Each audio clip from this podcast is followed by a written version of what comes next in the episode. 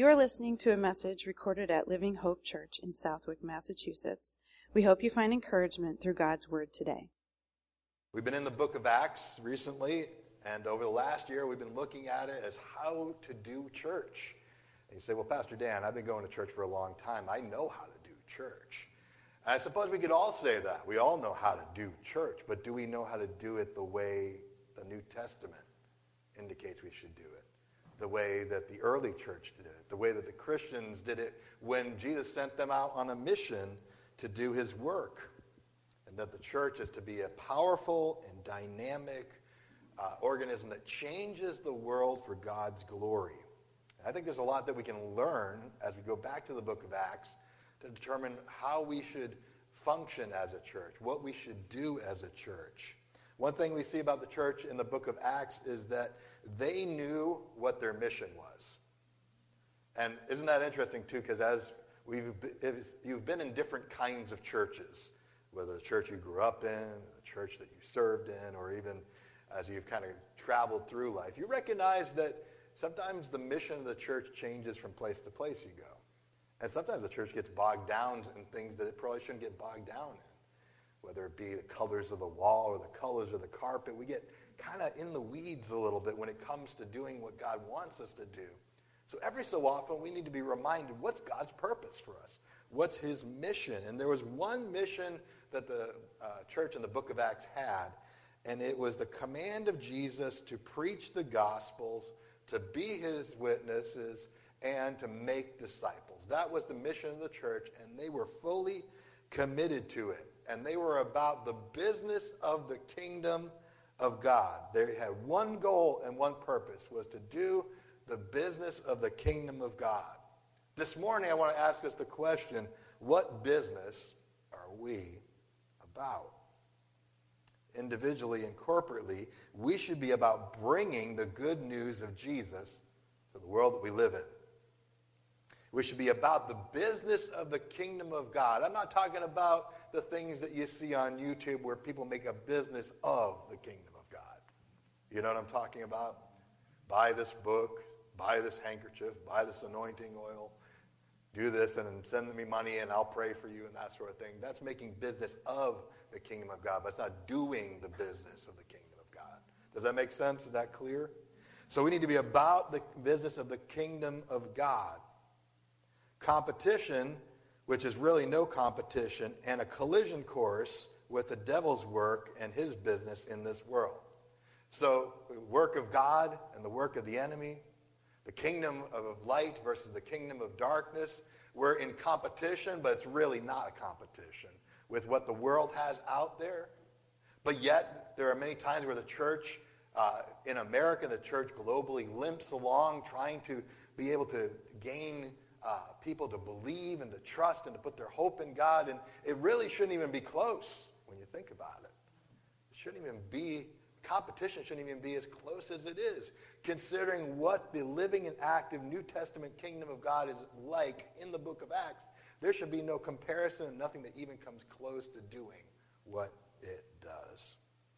Our study finds us back in Acts 19. So if you can turn there in your Bibles, uh, turn to Acts chapter 19 in your Bibles. We'll be looking at the last part of that chapter. And if you don't have it, that's fine too. Uh, we have it on the screen behind us. Incidentally, by the way, if you are in need of a Bible and you don't have one, please let us know. We'd be happy to provide you with one. We'd be happy to order one for you. We want you to be fully equipped with the Word of God wherever you go and whatever you do.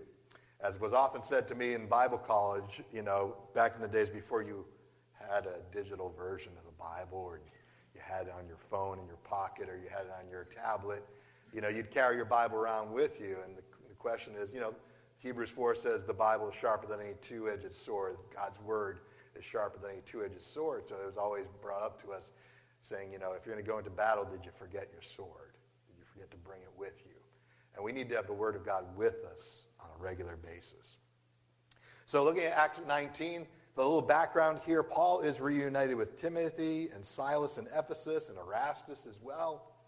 And Paul had two years of fruitful ministry in Ephesus, seeing many get saved many baptized, many delivered, uh, many changed by the power of the gospel. But then something interesting happens. It begins to create problems for the local economy. Go figure, right? Who would have thought the kingdom of God would upset the local economy? But that's exactly what we see happen in Acts 19, verses 21 onward. So let's take a look there together. And we're going to walk through this passage of Scripture. Hopefully, you're following along with us at home if you're watching at home. But we want to take a look at like how the kingdom of God puts the kingdom of darkness out of business, or at least it should anyway. And so we should look at it that way. So let's take a look at verse 21 to start with. It says, When these things were accomplished, Paul purposed in the Spirit that when he had passed through Macedonia and Achaia, to go to Jerusalem, saying, I have been they, after I have been there, I must also see Rome. And he sent into Macedonia two of those who ministered to him, Timothy and Erastus, and he himself stayed in Asia for a time. I want you to notice something that Paul uh, purposed in his spirit, purposed in the Holy Spirit, that he was going to do what God wanted him to do. He had the ministry before him on his mind, but he also looked ahead for a way to preach the gospel in Rome, in Caesar's household, in the seat of the Roman Empire. So consider that, that Paul was very much engaged in the moment, engaged in the ministry in Ephesus, but he also had purpose in his heart that I'm going to do what the Spirit of God wants me to do, and I'm going to focus my ministry on what is ahead of me. And his heart was to go to Rome. Now, every Jew and Christian did not want to go to Rome because Rome was the seat of the emperor. Rome was the, the center of persecution. You know, to be a Christian, Christians were often fed to lions in the Colosseum. They were often used as sport. Uh, even Nero himself is said to have used Christians in lighting his temple, lighting his uh, garden dining area by burning them at the stake. So to go to Rome was not on like the travel itinerary for most Christians. All right? That wasn't like, you know, I'd like to check out Italy sometimes. I heard they have good flatbread there. It wasn't on their agenda at all. But Paul says, I, I have purposed in my spirit, I'm going to go there because I want to reach those who have not yet heard. I want to reach even Caesar's household. What an ambitious goal in his heart. Now, he didn't know necessarily that he was going to need to go there through prison and through uh, being uh, on trial in different situations, but he had purpose in his heart that that's what he was going to do. And what we see here is a collision course of two empires, two kingdoms, two worlds. Paul did not shy away from that, but rather he wanted to bring this collision course together of the kingdom of God with the kingdom of darkness, the kingdom of Rome at work in the world. So, but as he's planning to do this, trouble arose in Ephesus. Verses 23 through 28. It says, At that time, uh, there arose a great commotion about the way. Now, if you don't know what the way is, the way is referred to Christianity. It's one of the many uh, expressions that's used to describe followers of Christ, the way to salvation. So sometimes you'll see in the book of Acts uh, Christianity referred to as the way, or followers of Jesus referred to as the way. Verse 24 for a certain man named Demetrius, a silversmith who made shrines of Diana, brought no small profit to the craftsmen. And he called them together with the workers of similar occupation. And He said, Men, you know that we have our prosperity by this trade. And he said in verse 26, Moreover, you see and hear that not only at Ephesus, but throughout all of most of Asia, this Paul has persuaded and turned away many people saying that our gods are that uh, the gods that are made with human hands are not gods at all. So not only is this trade of ours in danger of falling into disrepute, but also the temple of the great goddess Diana may be despised and her magnificence destroyed, whom all of Asia and the world worshipped. And when all the crowd heard this, they were full of wrath and cried out, saying, Great is Diana of the Ephesians. Great is Diana of the Ephesians. This guy's working up this crowd into a frenzy over the fact that Paul is cutting into their business. Troubles in Ephesus revolve around Satan's business, the enemy's business, the business of the kingdom of darkness. The kingdom of darkness specializes in the business of superstition and fear. You should write that down as a Christian. Right now, you should write that down. Superstition and fear is not a tool of the kingdom of God, but rather an instrument of the kingdom of darkness to bring about fear, retreat, division, all sorts of things come about through these things. The kingdom of darkness specializes in the business of selfishness, profiting off of others or taking advantage of others for the benefit of oneself. Money and greed are at the, the base of what Demetrius is trying to do here. The business of the kingdom of darkness specializes in false religion, idolatry, and the worship of other things other than acknowledging who God is. So when we understand and recognize the strategies of the kingdom of darkness, we understand the business model, if you will, of what the devil is trying to sell us, we should understand and come against that and be resistant to it. These silversmiths become angry because Paul's preaching has caused people to abandon their idols.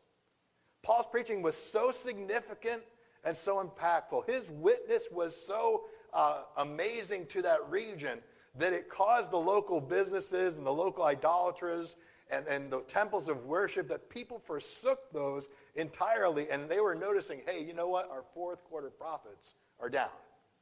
Demand for idols is down. We're not selling as many on our Etsy store as we used to sell, and Amazon is not pushing them anymore. We've got to do something. We've got to change what's happening in the world that we're living in today. Now, who is this Diana? This Diana or Artemis of the Ephesians was a fertility goddess. And this is interesting because cultures often worshiped fertility gods because they believed it would make them prosperous and productive. This is like a, a, something that many cultures fell into. And if actually you go into the Old Testament, you'll recognize that when the Israelites worshiped the Canaanite gods of Baal and Asherah, they were fertility gods, gods that would promise that their crops would be abundant, or that they would have many children, or that they would be profitable in business. Does it sound familiar to you today? Does that sound anything like America to you? Does that sound anything like the culture of what's being pushed on you today? Because people are worshiping productivity and prosperity in a lot of ways, in a way that kind of puts itself over the worship of God. They felt like if they worshiped these gods, their lands would be abundant, their families would be full of children, their business ventures would be profitable. And so these Ephesians would have small silver statues of Diana in their homes. They'd have these small little statues of the goddess, and they'd put it on their uh, place, or they would set up a little shrine and they would burn incense to it, and they would go to the temple to worship Diana. Now, Demetrius was one of the head silversmiths in his guild who specialized in making these idols, and he begins to create a riot because the coming of the kingdom of God is putting his kingdom out of business. The business of the kingdom of God is putting the kingdom of darkness out of business. Now, isn't it interesting that wherever the apostles went, it brought change? Wherever the apostles and the disciples preached, it brought change. Uh, I remember in the portion of the book of Acts, it says, uh, regarding the coming of the disciples and the apostles to an area, they would say, These men who have turned the world upside down are now coming here. And there's a degree of alarm because they were saying, like, we don't want whatever it is they're bringing. We don't want what they're, what they're promoting. And what they're promoting is the kingdom of God. But it changed cultures, it changed people's mindset, it changed the way things were. We see in Acts 16, Paul and Barnabas are thrown into prison because uh, they said a, Paul and Silas are thrown into prison because they set a fortune teller girl free from an evil spirit. So Paul and Silas are traveling about, and this fortune teller is following them and saying, These men are servants of the Most High God. And it was the kind of press that you didn't want. You know, it's nice that you have a hype man that kind of says, Hey, look, these people are great. This is what they're doing. But probably a demon possessed fortune teller girl is not the press that you kind of want if you're preaching the kingdom of God. So Paul sets this girl free from an evil spirit. Coincidentally, she also loses her ability to tell the future as well. And people get mad at her the owners of this slave girl get mad at, at them and have them thrown into prison. They are beaten and thrown into prison. Earlier in Acts 19, we read that because of Paul's preaching, people in Ephesus who practiced magic and sorcery and astrology. It says that they brought their books to the, the, the center square of Ephesus and they burned all of them, worth 50,000 drachmas or $180,000 in today's money. All of that is being brought to the center and burned and consumed. You can, uh, you can see that it's starting to affect the local economy, that those who profited off of these books of magic and these profited off of slaves and injustice are all of a sudden finding themselves in a bad place. Now we have Demetrius, the metal worker, now complaining about the idol business being affected in Ephesus. Because you know what? People no longer saw a need to worship the goddess anymore. Instead, they chose to worship Jesus. And is, wouldn't that be a wonderful thing if somehow we were able to be instrumental in the lives of someone that they would stop worshiping the things they consider so important in this world and started worshiping Jesus and following him and trusting their lives and their future to him? What a difference that would make. The preaching of God's word always works against the kingdom of darkness and the business that profits from it changing lives, changing families, changing cities, changing regions. That's the New Testament church. How we got to where we are today, I don't know. How we became something like a copy of a copy of a copy of a copy, I don't know. You ever photocopy something? You know, we use everything, we have our copies for music when we play on Sunday. But you ever have an old song that you've copied and copied and copied and copied and copied? Or you work at a job that they've taken a form, they've copied and copied and copied. And it's got those little fleck marks in it, and it's kind of cockeyed, and it's not really straight. And you can tell where somebody whited it out and, you know, reused the form, and you're like, is this the form, really? You know, you go to a, a, a uh, you know, state or local government office, and you're like, this is, this is the form, really? This is what you got for me? Because the copy doesn't look, it looks like a, a very poor copy of the original. And I feel like in some ways that if we don't get our focus back on what the book of Acts is all about, we become that. We become a copy in form and function, but not in terms of purpose and effectiveness and kingdom mindedness. We see that at work in our lives if we keep on just doing the status quo and doing what is considered to be safe and normal. Preaching the gospel always changes lives.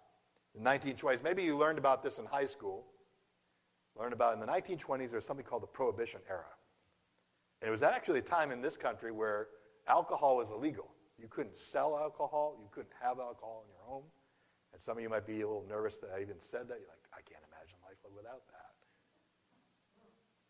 But there was a time in this country in the 1920s called Prohibition era because like the, the government had outlawed alcohol. You know why that had happened is because there was an evangelist named Billy Sunday who was a former baseball player, that when he traveled from city to city, bars would close because people were getting saved and baptized and they were leaving behind their, their addiction and their alcohol and they were coming to Jesus in droves, so much so that things were starting to go out of business because the effect that this evangelist had.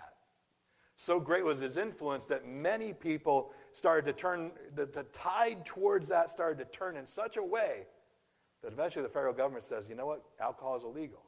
Now, did it stop alcohol from being illegal? No, of course not. Why? Because of a base nature of people, we will always get what we want and we'll find a way to get it. That's how we got the rise of criminal organizations and Al Capone came to prominence during the 1920s. People by nature want what they want, regardless of whether it's legal or not. So we must keep that in mind. But the gospel can and has in the past changed lives and changed legislation and changed cities and regions for God's glory. These silversmiths might seem like they're concerned with people's spirituality. They might even seem like they're concerned about religion, but the truth is they were really concerned with money. Even admitted in verse 25, Demetrius says, You know that we've made no small profit from this trade. You know that we've been prosperous because of this trade that we have. He and the other silversmiths didn't want to change because change meant they could no longer make money off of people. Kingdom of darkness will always create dependency on anything that is not of God. That's what it does. It creates dependency upon it so that it can continue a cycle and perpetuate a way of living that is unproductive and unhealthy. Kingdom of darkness creates bondage instead of freedom. It's driven by profit and not the good of mankind. Demetrius the silversmith claimed that if something wasn't done, the name of the goddess Diana would be despised and destroyed. He appealed to religion, but his real motivation was money. And think about this way if Diana is truly a goddess, why would she be in danger because of the preaching of a few disciples and apostles? If this really was a god, a goddess, shouldn't that goddess be able to take care of themselves and not have to worry about whether or not there's a certain number statues sold and if people, that if it could be undone as something as simple as a man speaking and preaching, what kind of a goddess is it?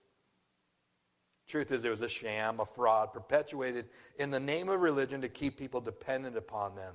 Idols are not gods. And Paul makes it clear from his letters to the churches that they are not gods at all, but rather tools that are used by the enemy to keep people in bondage. Galatians 4 8 says this.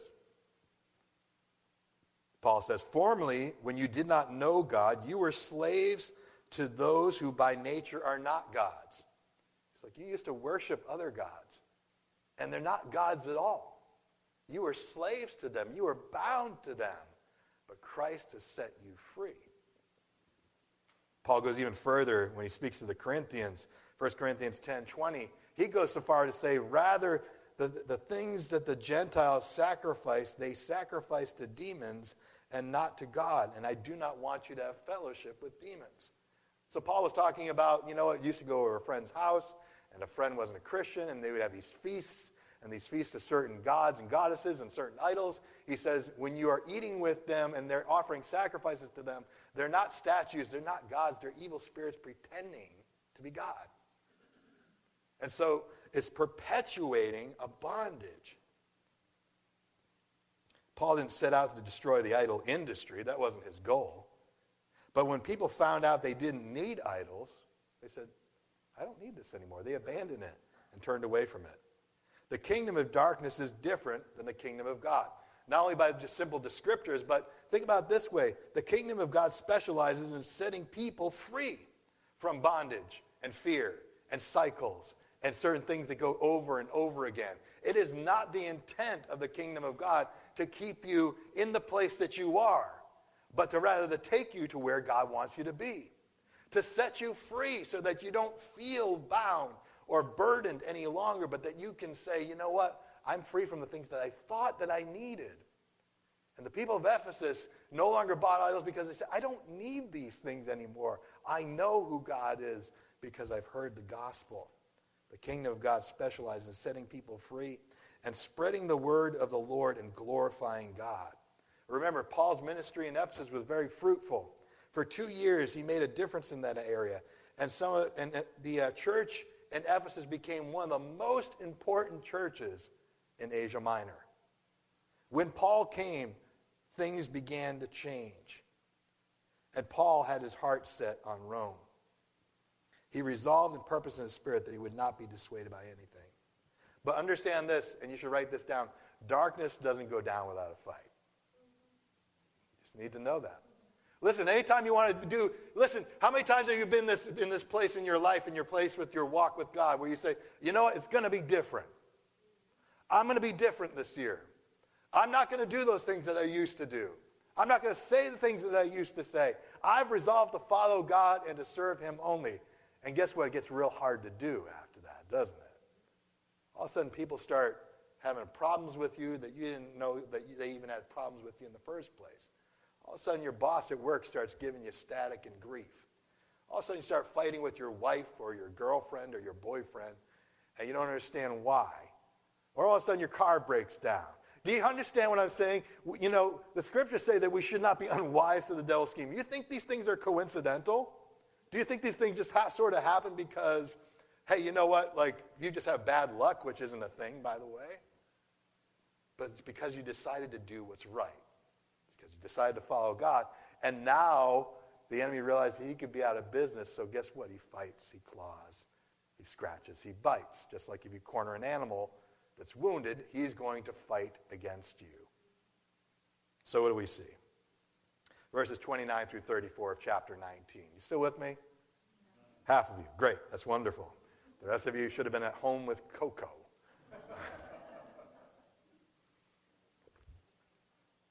we love you, though. Take a look at verses 29 through 34. It says that the whole city was filled with confusion and rushed into the theater with one accord, and having seized Gaius and Aristarchus, Macedonians, Paul's travel companions. And when Paul wanted to go to the people, look at this, the disciples would not allow him. And then some of the officials of Asia, who were his friends, sent to him, pleading that he would not go into the theater.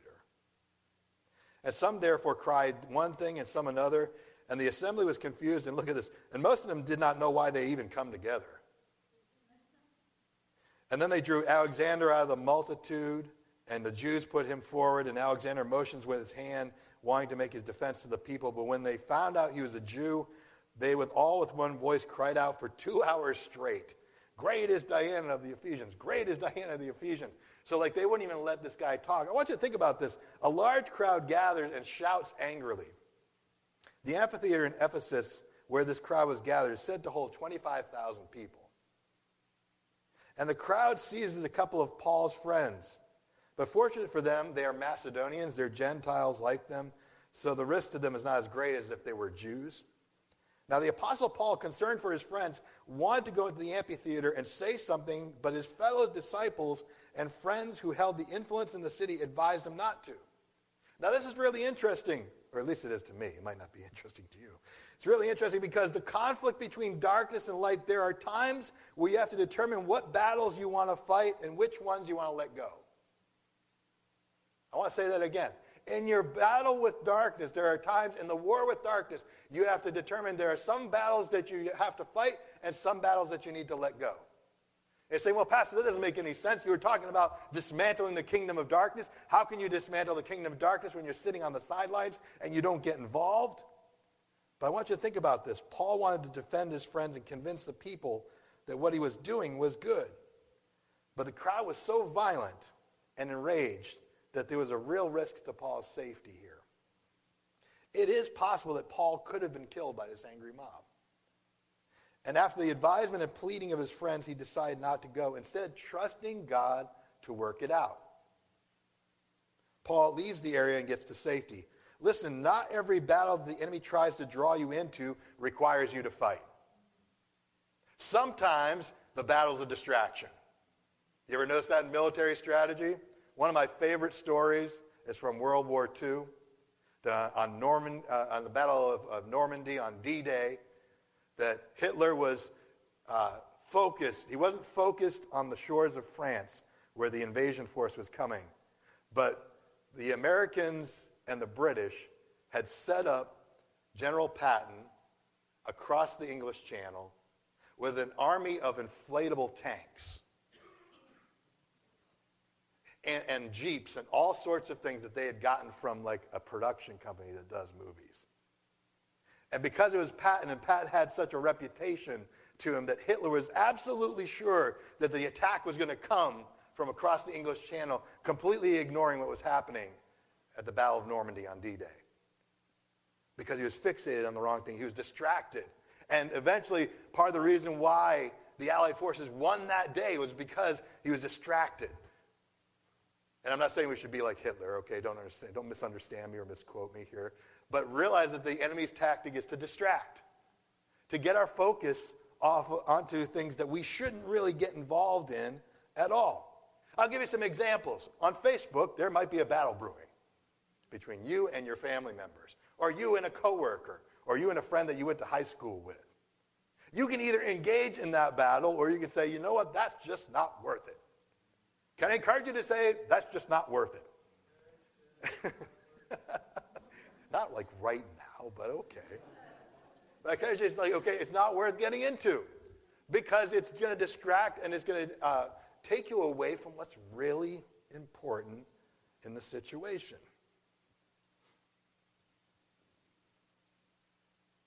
If Paul gets killed in Ephesus, then his work stops. Don't lose the battle at the expense of the war. Bow the kingdom of darkness, the devil bring distractions and diversions to try and bring about your destruction. But determine not to lose the war at the expense of one battle. Stay focused on what God wants you to do and trust God to work it out. Listen, not everything requires our hand. Forcing it, pushing it, kicking the door open. It doesn't. Sometimes there are times where in our, in our life and in our struggles where God's going to work something out and you just simply have to trust He's going to work it out. Now, I'm not talking about just being lazy and not doing anything. That's not godly. That's not what I'm talking about. Instead, what I'm talking about is doing what God wants you to do and not getting involved in the things that He doesn't want you to get involved with. Paul's like, but my friends are there. They're like, don't get involved in that. Because if you die, the work stops. The churches don't have a leader. Discipleship discontinues. You never get to Rome.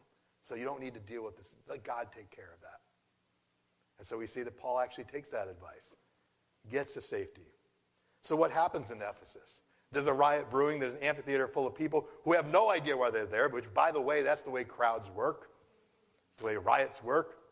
People say there's a group going. How many times have you driven past something, like you're driving past like a traffic jam, and you drive by it, and immediately everybody stops, and they want to see what's going on over there? How many times have you been in traffic on, nine, on, on the Mass Pike, and you're like, there must be some serious accident up ahead, or 84? and you drive past and you realize it's just people that were looking, just not minding their business. So when we see a crowd, like when we walk through like the town, or if we're driving through town, and we see like a bunch of people like gathered in the Main Street, like what's going on? And we we're drawn to it, like moths to a flame.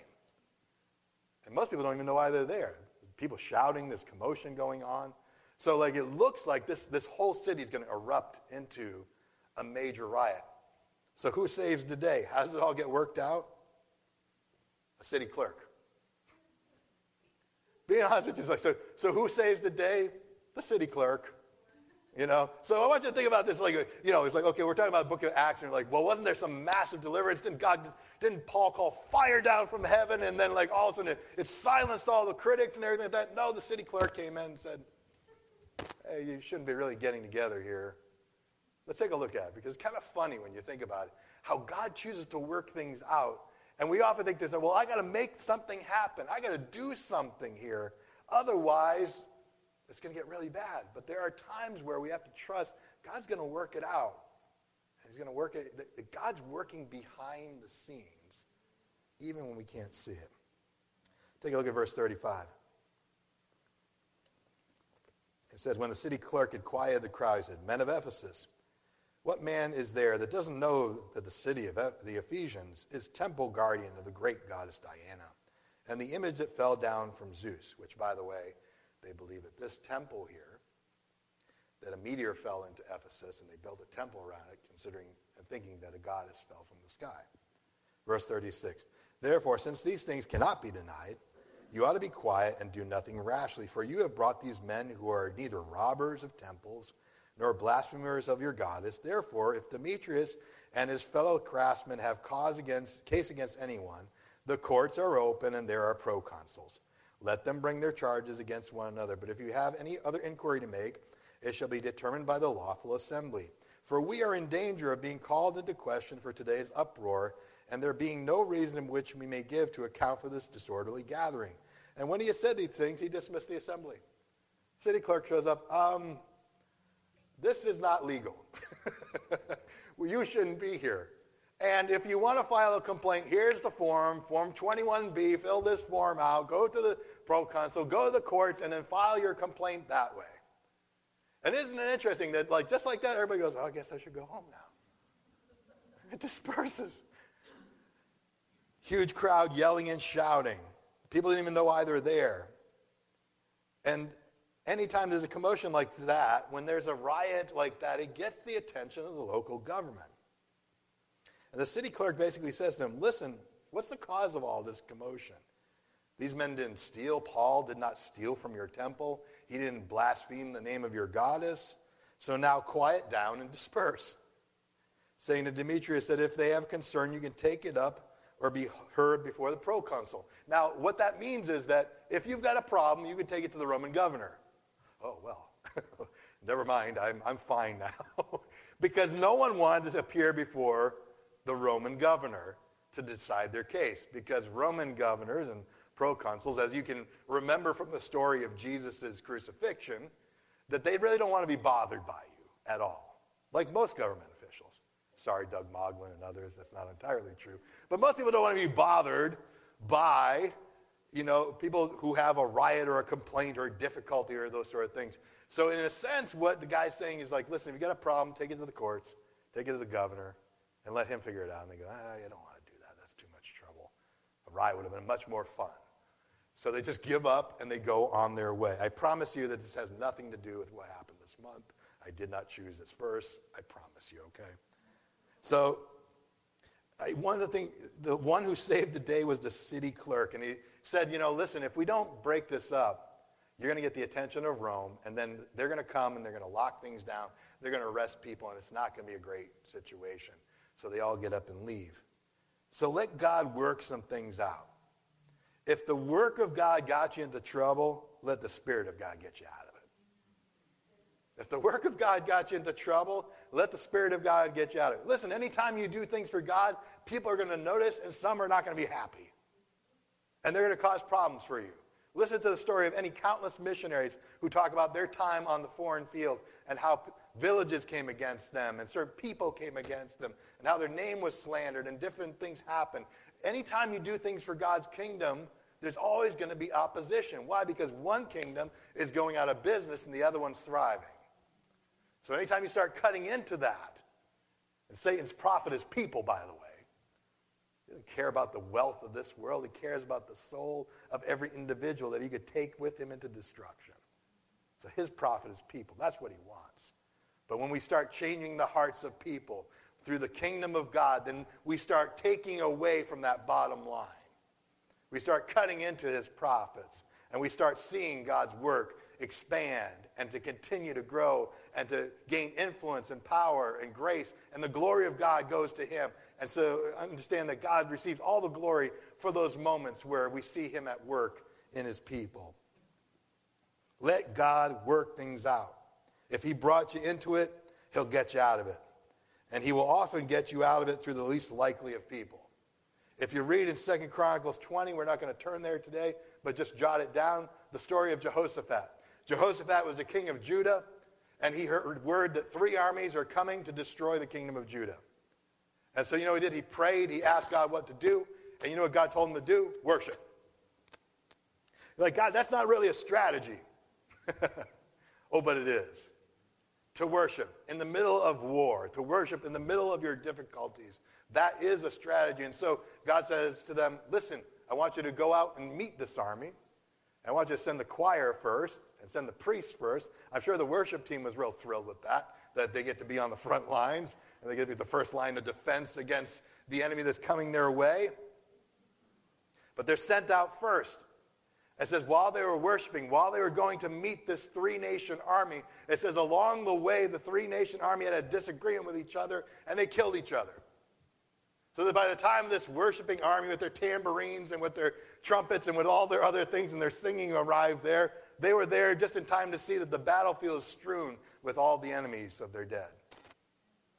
And they come there just to loot, to pick up the spoils of war, having never picked up a sword and fought, but had trusted God and proclaimed praise in the middle of their battle, in the middle of their circumstance. Listen, God brings about deliverance through the most unlikely of scenarios. Could Jehoshaphat have even imagined that these armies that were set on destroying Judah would kill each other? Not in a million years, but God is at work and working in circumstances and situations that you can't even imagine. The threat and challenge went away because God was working behind the scenes. I'm going to ask the worship team to come forward. So, how do we put the kingdom of darkness out of business? How many know that the kingdom of darkness is alive and well? We see it all around us. We see it at work in various branches of government. We see it at work in the businesses that thrive in this country as we export the worst kind of things to the world that we live in. We see it at work all around us. Their business is alive and well. So, how do we put the kingdom of darkness out of business? Well, first and foremost, and you can write this down. Number one, pray. Like, Pastor, that's not really a point. I get praying. I know we get it, but do we do it? Because prayer is a powerful tool in the hands of the believer. First and foremost, it's communication with God. Secondly, it's a connection to his power. Look at prayer as communication with your Creator. Secondly, through preaching and sharing, never doubt the power of the Word of God to bring conviction and change in the life of a person. Hebrews 4 tells us that the Word of God is sharper than a two edged sword, dividing soul and spirit, joints and marrow, and judges the innermost thoughts and attitudes. So the Word of God, when it's preached, can change lives. When they hear it, it can bring conviction salvation. But perhaps thirdly and most importantly, if you want to put the kingdom of darkness out of business, you have to stop buying what they're selling. It's true. We don't have idols of wood, stone, gold, or silver anymore. But there are things that we worship and can't seem to do without. Am I right? If I were to tell you what could you do without, And you're like, there's one thing I just can't do without. And you can name it. Person. It's a job. It's a substance. It's something. And if you can't do without it, even if God said to you, do without it, that's an idol. It takes the place of worship in your life. Believers must do away with these things. They gotta, in order to put the kingdom of darkness out of business, you got to say, I don't need that anymore. 1 John 3, 7 through 9 says this. Says, Little children, let no one deceive you, speaking to us. That he who practices righteousness is righteous, just as he, or God, is righteous. He who sins is of the devil, for the devil has sinned from the beginning. For this purpose the Son of God was made manifest, that he might destroy the works of the devil. Amen? Whoever has been born of God does not sin, for his sin, his seed remains in him, and he cannot sin because he has been born of God. So, if we are of God, then we don't participate in the things of the other side. We don't engage in those things. We don't worship those things. We're not tied up with those things. To put the kingdom of darkness out of business, we've got to stop buying what they're selling and actively work for the Lord who came to destroy the works of the devil. And as the worshiping kind of starts to play in the background, as I wrap this message, you know, I think about this. We've got to say in our heart, I'm not buying what the devil's selling anymore. If you've been paying attention for the last few weeks, there has been fear like you've never seen before. Fear of what's going to happen in the future. Fear over like what's going to happen with this administration, what's going to happen with our country, what's going to happen with this virus. There is fear like you would not believe right now. And you know what we're doing? We're consuming it. We're partaking of it. We're allowing it to become part of us. We see outrage. People angry all the time, angry about everything. People upset about what's being voted on, what's not being voted on, policies that are being put through, what people are doing, what people are saying, people fighting with each other on Twitter, dumb things happening all around us, and we're find ourselves buying into an outrage. We're, we hate junk food, but we're consuming it. We're saying, pile some more this way. I'm so upset by this, but yet I want to consume more of it. And sometimes we have to just shut it off and say, I've had enough. I'm not buying what's being sold to me anymore. There's a desire for control. The things we can't control, we say, well, I'm going to change this, I'm going to do that. We have a desire that we want to be in control of our own destinies. We want to shape things and change things and manipulate things to the way that we want them to be. But that's not giving God control. That's asserting our own control. This world sells selfish desires. You know that money can be a God too? Obsession with profit, obsession with being a workaholic, obsession with gambling, or whether it be the stock market or it's making money. That thing can drive you to the point that it becomes the most important thing in your life. The kingdom of this world sells selfish desires too pleasure and escape make me feel good, whether it be sex or whether it be entertainment. There's no end to things that are keeping, that are pushed out every single day in front of us. And we as Christians, we can, if we're not careful, we can allow ourselves to become callous to the things that we see and the things that we watch and the things that we listen to, to the degree that we're allowing that. Do you realize today that as we participate in those things, we're keeping that engine running? We're keeping that business, whether it be pornography, whether it be entertainment, whether it be the, the drug culture, whether it be, you know, uh, music that's propagating certain ideals. We are keeping them in business by participating in that. And we're thinking to ourselves, well, you know, it's like I'm just struggling with this. What we're doing is we're keeping that business in business. Would God change our hearts today that we would be different? selling the desire for power, seeking fame, seeking influence. These are things that the world craves after and chases after, but the servant of God, the son and daughter of God, doesn't chase after those things because they realize God's in control. And the desire is not to make our name great, but to make his name great. And when we have that as our perspective, it changes everything. Change happens when we realize that all we need is found in Jesus and everything else is a poor substitute. In order to be active in one kingdom, we need to avoid another. In order to be active in one kingdom, we need to avoid the other. If we want to be active for God's kingdom, we've got to say, I'm throwing away these idols and these things that I thought I needed and deciding to truly follow God and put him first in all things. Let's pray. Heavenly Father, we just pray today. Work on our hearts. Change us, oh God, from everyone that's watching at home to those that are seated here. I pray that you'd put your finger on the things that we need to get rid of. Lord, that anything that competes with you, Lord, doesn't put you first. It puts other things in front of you. It can't be Jesus and. It has to be you first. And as we seek first the kingdom of God in your righteousness, all the other things, the good things that we are in, inherently in, desired in us, Lord, will eventually come to us. Seek first the kingdom, and all this, all the rest will be added to us. So I pray today, work in each person within the sound of my voice today, that you would begin to lay on their heart the things that need to be gotten rid of, the idols that need to be removed, and a newfound devotion and commitment to you. Lord, work in us as we seek your face we pray in Jesus' name. Amen. Thank you for listening. We invite you to join us Sunday mornings to worship with us. We are located at 267 College Highway in Southwick, Massachusetts.